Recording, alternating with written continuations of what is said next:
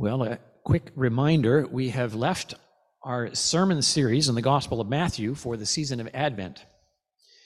And over four Sundays leading up to our Advent and Carol service on Christmas Eve, we are going to examine some of the passages in the Pentateuch Genesis, Exodus, Leviticus, Numbers, and Deuteronomy that foreshadow the coming of Christ, which Advent is all about.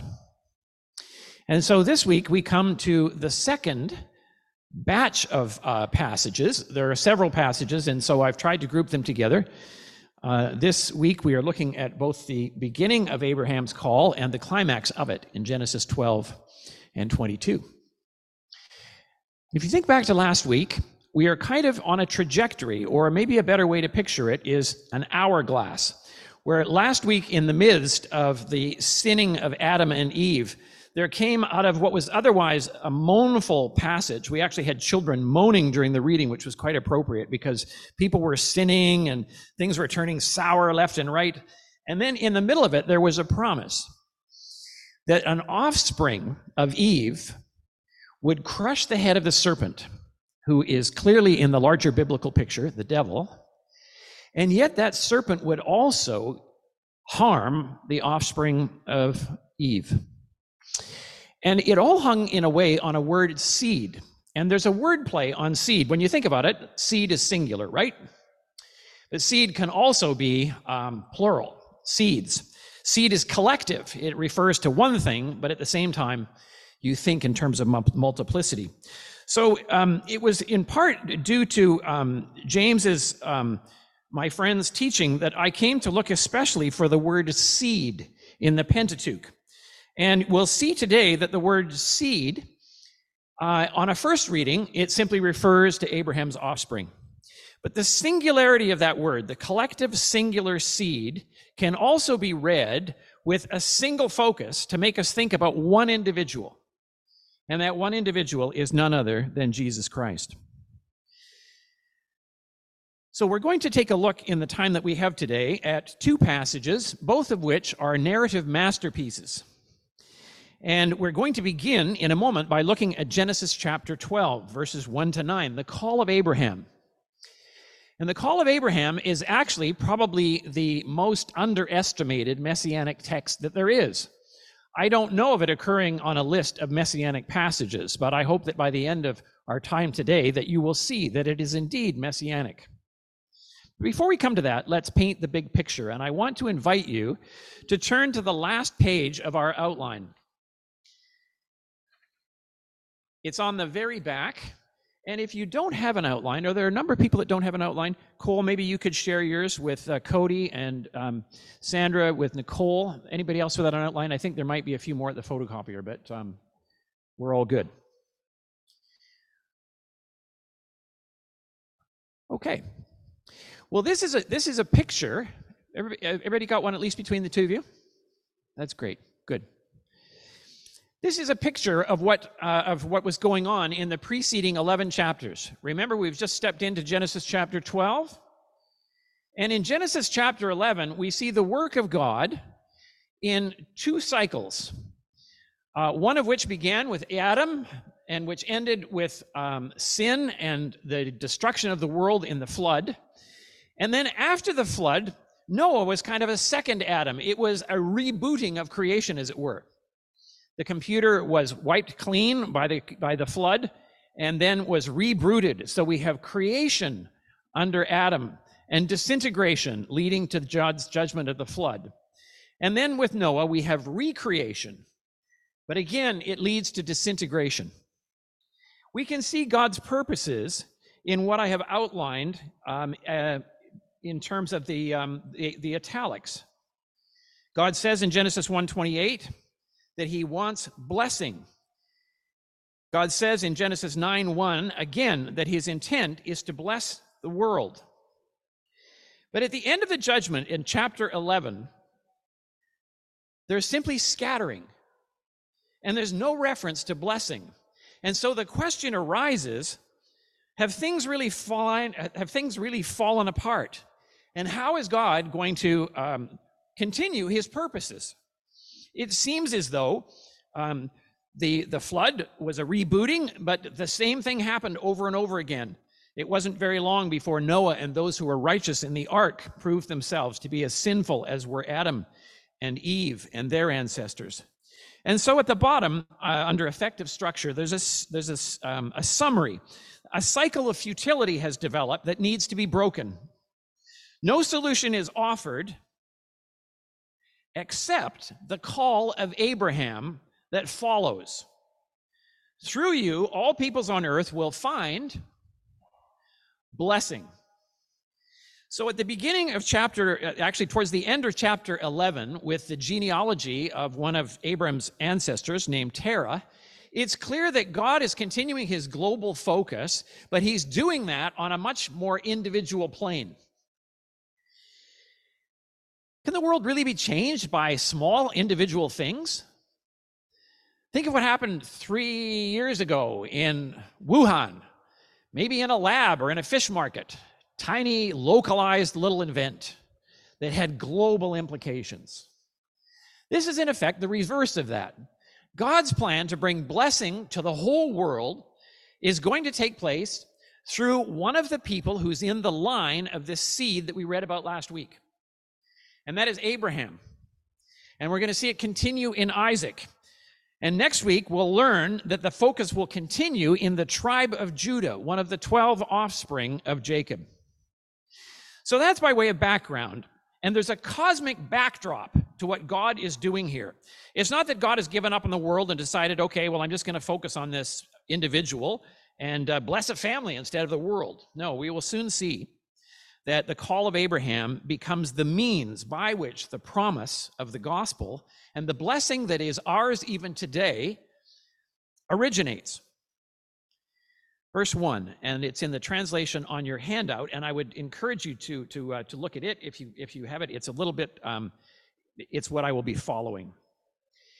Yahweh said to abram make your way hard as it is from your land and from your king and from your family unit to the land which i will show you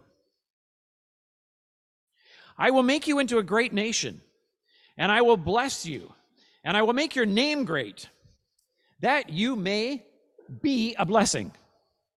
And I will bless those who bless you, and curse him that disdains you. And through you, all the families of the earth will be blessed. That last phrase, through all the families, and through you, all the families of the earth will be blessed. Someone has commentated that this is the theological heart of the entire book of Exodus or the entire book of Genesis. And in fact, it's the theological heart of the book of Genesis right through to the end of the Kings. Pretty much everything that happens is a continuation of what we're seeing here God planning to bless the world through the offspring of Abram. Let's notice a few things about it even before we continue. God says, Make your way. He's going to say exactly the same thing if you look down at the bottom of the page uh, in verse 2 of Genesis 22. He said, Please take your son, your only one whom you love, Isaac, and make your way toward the land of Moriah. So God is sending Abram on a mission, and it's, uh, it's a tough call. He's being asked to leave everything that he knows and everything that he's familiar with. He's to go from his land, from his kin, and from his family unit to the land that I will show you. It's sort of like um, a travel agent who you have to trust a whole lot. Uh, you're being told to pay by committing, and then, oh, yeah, we're going to send you somewhere nice. Just trust me, it's okay. Well, you might not want to trust the travel agent because the travel agent is a sinner like you and me. But Abraham was wise enough to follow and to trust. And God gave him a promise that motivated him to trust. And the promise consists of seven statements. Just like there was from your land, from your kin, and from your family, three, three lines. And just as there is in our liturgy, O Lord, have mercy upon us, Christ have mercy upon us, O Lord, have mercy upon us. We like, we like threesomes in this Trinity believing church of ours. We have three statements I will make you into a great nation, I will bless you, and I will make you your name great. These are not I shalls, but they are I wills. Um, if you remember your English lessons and the difference between shall and will, which is hard to keep track of because it changes depending on what person you're using, whether it's I or second person or third person. But anyway, the I will is resolve. I want you to leave to a land that I will show you, and I will make you into not a great people. This is not the word for people. This is the word that pictures a country a state. As soon as you see this word, think of a flag and a governmental head and a language that is shared. And this is why I think this passage is messianic. God is seeing in Abraham and in the promise that he's giving to Abraham the foundation of the state of Israel several centuries later. And it continues with both blessing and the promise of fame. And in the middle is this word be a blessing. And it's both uh, a statement of resolve as an imperative. And I like to sort of think uh, if you're looking for a mission in life, this would be a good one. Move out and be a blessing. You're not Abraham. I'm not Abraham. Abraham was special. You and I are ordinary Joes. But still, I don't know what to do with my life. Move out and be a blessing. Now, I don't mean move out in the case of some of you parents who might be wishing that your kids would finally leave home. Maybe that's maybe that's the mandate for them. But no, just kind of get on your way and make your way forward and be a blessing. What could be a better motto for life? Stick it on your um, on your office door, uh, or write it uh, somewhere where you're going to see it, a fridge magnet or something like that. Uh, and think of the implications that this had for Abraham. The blessing continues I will bless those who bless you. This is wide sweeping. And should anyone so much as hold you in disdain, I will curse them. And through you, all the families of the earth will be blessed. Well, we see Abram responding obediently. He gets up, he takes his wife and uh, his nephew Lot and all their possessions, and off they go to the land of Canaan and they arrive there. As soon as they arrive there, what do we read in verse 7? Yahweh appeared to Abram and said, after he had obeyed, To your seed I will give this earth. Now think of that word seed. Now I call this passage messianic, God's messianic promise to Abram. Why is it messianic? Well, we've already seen that God promised Abram a nation, but in fact, scholars have researched what kings like and what God's promise to kings in the ancient Near East. And if you aspire to be a king in the ancient Near East, just like you might aspire maybe to be the head of a government today, there are a couple of things you're going to need. And on the top most wanted list of kings in the ancient Near East included several things. Uh, statehood. You need, you, need, you need a country if you want to be a king of it.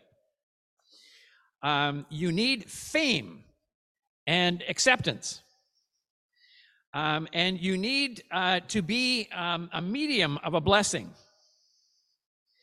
And all of these different criteria are there in this uh, one uh, passage. So it's something that is promised nationhood, a great name, divine protection, and mediatorship of blessing. It's in the third little end note on your handout that you can look at later. Wenham says, What Abraham is here promised was the hope of many an Oriental monarch. So, what we find here is God is seeing in Abraham David as a way, in a sense. Now, clearly, uh, Saul was the first king, but David was the one who took the kingdom and who acted righteously, and under whose oversight that kingdom spread to other nations. And at one point, uh, the kingdom of David was um, included other surrounding territories. So here we have the establishment of the promise, the continuation of the promise that we find in Genesis 3:15. Now we come to Genesis 22, and with it is a climax to the promise and a foreshadowing of the atoning sacrifice of Jesus that is going to be the means by which this promise is fulfilled. And I want to read it um, and invite you to read it along with me. And I will not help but be able to, um, I won't be able to do justice to the passage, but this is one of the finest pieces of literature in world literature. There's nothing uh, comparable to it, or there's certainly nothing better than it in, um, in Hebrew literature. After these events, it was God Himself who tested Abraham. And He said to him, Abraham? And he said, Here I am, sir. And he said, Please take your son, your only one, whom you love, Isaac, and make your way, hard as it is, toward the land of Moriah and offer him up there as a burnt offering on one of the mountains that I will tell you. There's a similarity here. There's a harking back to Genesis 12. There's another move out. And it's a tough call again. And it's interesting to note that in that word make your way, and this isn't something that's, that's, that's possible to translate, but there is a sympathy on the part of God.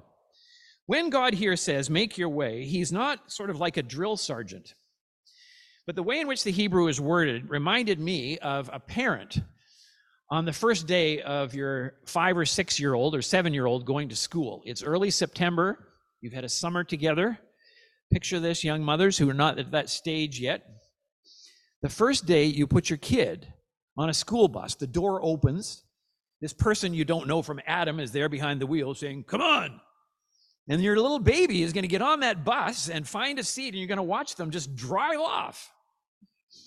Well, the parent is trying to hold back and be brave for the child.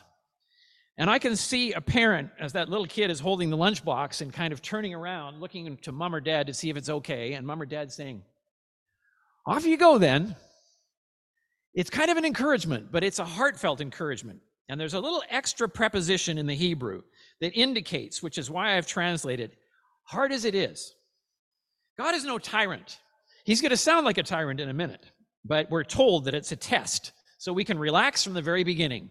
It's like one of those things that comes on the uh, your your cell phone or your TV where you hear this, you know, minu, minu, minu. This is the test. In case of an emergency, you are to find a shelter and start praying because the world is coming to an end.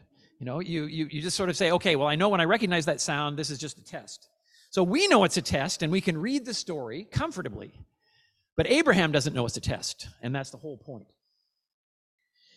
Watch for the way in which the story slows down and speeds up. When God calls him, Abraham, and he said, Here I am, sir.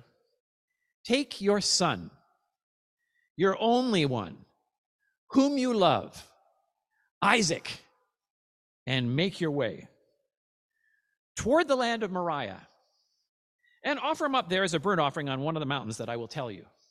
All of a sudden, it goes from super slow to super fast. What do we read next? Abram's response is incredible. There's no emotion in it. Abram rose early the next morning, we read in verse 3, saddled his donkey, took two of his lads with him, and Isaac his son. He split the wood for the burnt offering, arose, and went to the place where God himself had told him. The pace is quick to indicate that Abram is responding dramatically with complete obedience. There's no emotion conveyed here. It's simply Abraham is lickety split in response. And then it begins to slow down, but it's really going to slow down in a minute. Verse 4 On the third day, Abram lifted up his eyes and saw the place from afar little time out to deal with the servants he's come who have come with him. And Abraham said to his lads, Stay here by yourselves with the donkey. As for me and the lad, we will go over there. We intend to worship and then return to you. Abram took the wood of the burnt offering and set it on Isaac, his son. But he took in his hand the igniter and the knife. The father carries the dangerous implements. The son carries what is for now harmless. And now the boy is carrying wood on his back. But later in the story, the story will be inverted, and the boy will be on top of the wood. And those implements, which are safely in the hands of a trustworthy father, are going to be turned against him. Then the narrator frames the dialogue between Abraham and Isaac. It's framed by the words, the two of them walked together. You see, I have that that way in the translation. It's it, it's a it's it's a father and son uh, tete a tete that is framed by a walk together. Uh, I found in my own experience as the father of sons sometimes you want to have a good visit with your son, or you want to have a good visit with your brother or your brother-in-law. It probably happens with women too. I don't know, but go for a walk. There's something about walking that just has a way of opening up. It's a little bit like going to the barber. You know, before you know it, you're telling things that you didn't likely mean to tell before you went on a walk or went to the barber. The two of them are walking together, and finally, Isaac pops the question. And notice the slowness. Isaac spoke to Abraham, his father, and he said, My father? And Abraham said, Here I am, my son. And then, oh my gosh, you see the wheels turning in the, in the head of the boy in a way that you were kind of hoping he might not have. Behold, he said, the boy, the igniter and the wood. Where is the lamb for the burnt offering? Abram said, It is God who will provide a lamb for the sacrifice, my son. And so the two of them walked on together. They came to the place of which he had told them, namely God himself. The narrator wants you to have no mistake. This is not anyone other than God who is telling Abram to do these things. And so once again, we see the obedient Abram. And Abram built the altar there and arranged the wood and bound Isaac his son and set him on the altar on top of the wood. Again, lickety split. Abram stretched out his hand and took the knife to slaughter his son. And just like in, in one of those one of those great suspense-filled movies, when you know the bomb is about to go off in five seconds, it gets diffused, you know. All of a sudden, Abraham's got his arm up in the air to plunge the dagger into his son. And an agent of Yahweh called out to him from the heavens and said, Abraham, Abraham. Here's Abraham again, same posture as he's been twice before. Here I am, sir. Do not stretch out your hand against the lad does God care? Listen, or do anything harmful to him. For now I know that you revere God, since you refuse to withhold your son, your favored one, from me. Abram lifted up his eyes and saw a ram just then held in a thicket by the horns, by its horns. So Abram went and took the ram and offered it on the burnt offering instead of his son. And Abram called the name of that place Yahweh Yireh. Yahweh will look after. On account of which it is said even today, on the mount. Probably won't surprise you if you have read this story carefully to hear that a good summary of the passage would be God will provide a lamb for the sacrifice. My son, God will provide a lamb for the sacrifice. My son.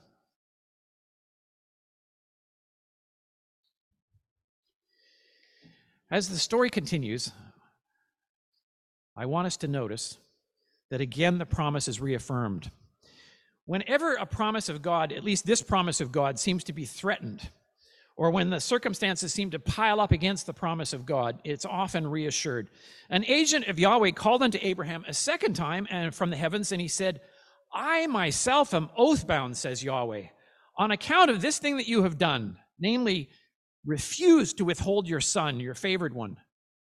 I will certainly bless you, and I will certainly multiply your seed like the stars of heaven and the sands on the seashore. So there you have to read seed plural, right? And your seed will possess the gate of his enemies. This is a reckoning again of um, you. Uh, he, that is Eve's offspring, will crush the head of Satan. Your seed shall possess the gate of his enemies, and through your seed shall all the nations of the earth bless each other or find blessing through the focal point of this seed, ultimately fulfilled in Jesus Christ, the hourglass again expands to bring blessing to the world. Because Abram listened to the voice of God. It's much, worth much more time looking at the passage than, than, than we have. I just want you to notice, and it's worth paying attention to for reasons like this. Verse 19 Abraham returned to his lads, and they arose and walked together to Beersheba. And Abraham dwelt in Beersheba. Doesn't mention Isaac.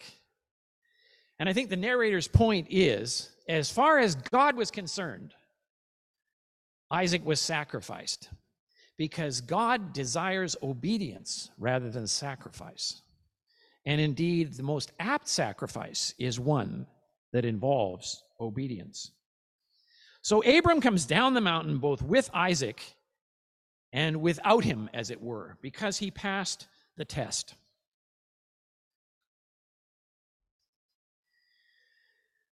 Well, friends, if we're looking for lessons, which I fear sometimes we do too much. You know, some people judge a good church by the number of takeaway lessons you get so that you can survive the week at work, and that's good. But too many of those lessons turn the gospel into sort of uh, pop psychology, self help.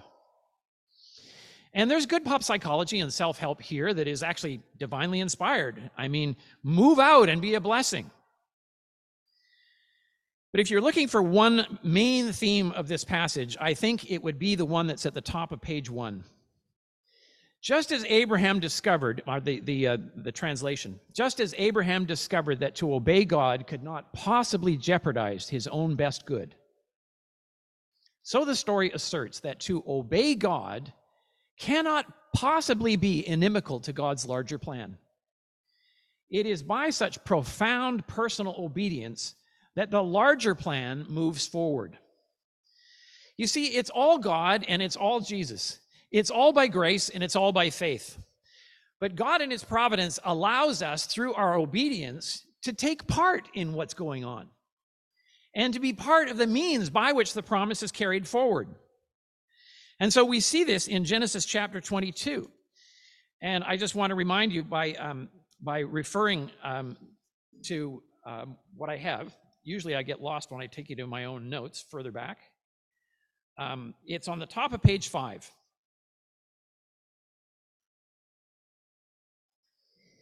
And here's an encouragement not simply to believe, but to respond to God in obedience.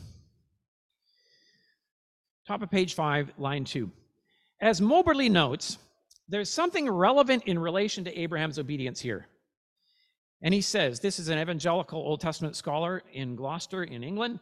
Abraham, by his obedience, has not qualified to be the recipient of blessing because the promise of blessing had been given to him already. Rather, the existing promise is reaffirmed, but its terms of reference are altered. A promise which previously was grounded solely in the will and purpose of Yahweh is transformed so that it is now grounded both in the will of Yahweh and in the obedience of Abraham. It's not that the divine promise has become contingent upon Abraham's obedience, but that Abraham's obedience has been incorporated into the divine promise. Henceforth, Israel owes its existence not just to Yahweh, but also to Abraham. If you're looking for a takeaway today, and those are perfectly appropriate, we all have bad weeks, we all need uh, a little um, spiritual exercise and encouragement. Do your darndest, by God's grace, to obey His will, and you will find yourself having the pleasure of participating in what God is doing in the world. You kind of feel like, man, I'm a little pawn on God's chessboard, and I just got moved from one place to another to help capture the king on the other guy's table. That's what the promise to the seed was all about. So, yes, it's all by grace. Yes, it's all by faith. But, friends, our obedience is important. And here, however, we thank God for the obedience of Abraham, but much more, the obedience that Abraham's obedience prefigured. I want to close by saying a little bit about a method of interpretation called typology. And for this, we can go again to page five. This passage is a type. Now, what is typology? Well, funny you should ask. It's in italics on page five. Typology is a method of interpreting the Bible that derives meaning from and significance to a biblical passage, is driving meaning from based on the strong similarities that exist between individuals, circumstances, and sometimes even structures or institutions in two separate texts, almost always one in the NT and almost always one in the, the other in the OT. The comparative features in the former text are understood to picture or otherwise foreshadow the similar feature in the latter. I'll bet you you did this instinctively when you heard God say, Abraham, take your son, your only son, whom you love, and offer him up. You were probably saying, That's what my heavenly father did. He did that with his own son. Well, my friends, your theological sensibilities are right on that mark. And in fact, this passage is so potent that there are a number of ways in which the passage could be interpreted typologically. And I will simply name them and then um, be quiet and sit down. Something my parents often told me to do, and something you might be tempted to do just now. First of all, Abraham can be seen as a type of Christ. It was the great Old Testament scholar, um, inspired as he was as a Lutheran by the theology of the cross of Martin Luther, that saw Abraham as a type of Christ. Now you might think Abraham's more of a type of God because it was Abraham's son and it's God's son. But if you think of Abraham and the journey that he took and how it is similar to the journey that Jesus had to take in response to the obedience of God, you see the picture. So, in a way, Abraham is a type of Christ. Another scholar, the same fellow from Gloucester that I quoted earlier, has described Abraham as a type of our call to discipleship. Jesus calls us to carry our cross, to pick it up, and to follow him, even though that might result in our death. And so Abraham functions as a type of Christ and perhaps also as a type of our own call to follow Christ. But the one that you probably remember the most, or the one that you thought of the most, was to understand Isaac as the type or the ram as the type. And scholars, being the nerds they are, they will sometimes argue no, the ram is the type. No, Isaac is the type. Stop. You can have it both ways. Put one and two together, and you got the deal. So Abraham, Isaac is the, is the type of Christ up to a point, and then the ram carries on. And the ram was the animal that was offered on the Day of Atonement. So this is God foreshadowing the atoning sacrifice of his son. But if you only look at it in terms of the Old Testament, which is legitimate, this story also prefigures for Israel God's plan to provide a system of sacrifice that would sustain Israel until Jesus comes. The animals that are in the story and the location of the story, Moriah, which is Jerusalem, where the temple was built, all prefigure the fact that even for Israel, prior to the time of Christ, God was going to provide a system of sacrifices whereby people could offer a ram instead of themselves and say, Lord, I'm sorry for my sin. Please take this spotless animal, this precious animal, and I offer it up as a way of saying, I'm sorry for my sin. And please accept this as an atoning sacrifice. My friends, if you don't know the story and you haven't personalized it, Jesus Christ died on the cross to substitute for the sins that we confessed at the beginning. And the good news is that whereas we deserve death, God provided a ram on that mountain as a sacrifice so that we might be off the hook in the same way that Isaac was. By trusting in God and in his atoning sacrifice, we are forgiven. And we too can walk together with Him, hand in hand, knowing that we have a loving Father. On the mountain of the Lord it shall be provided.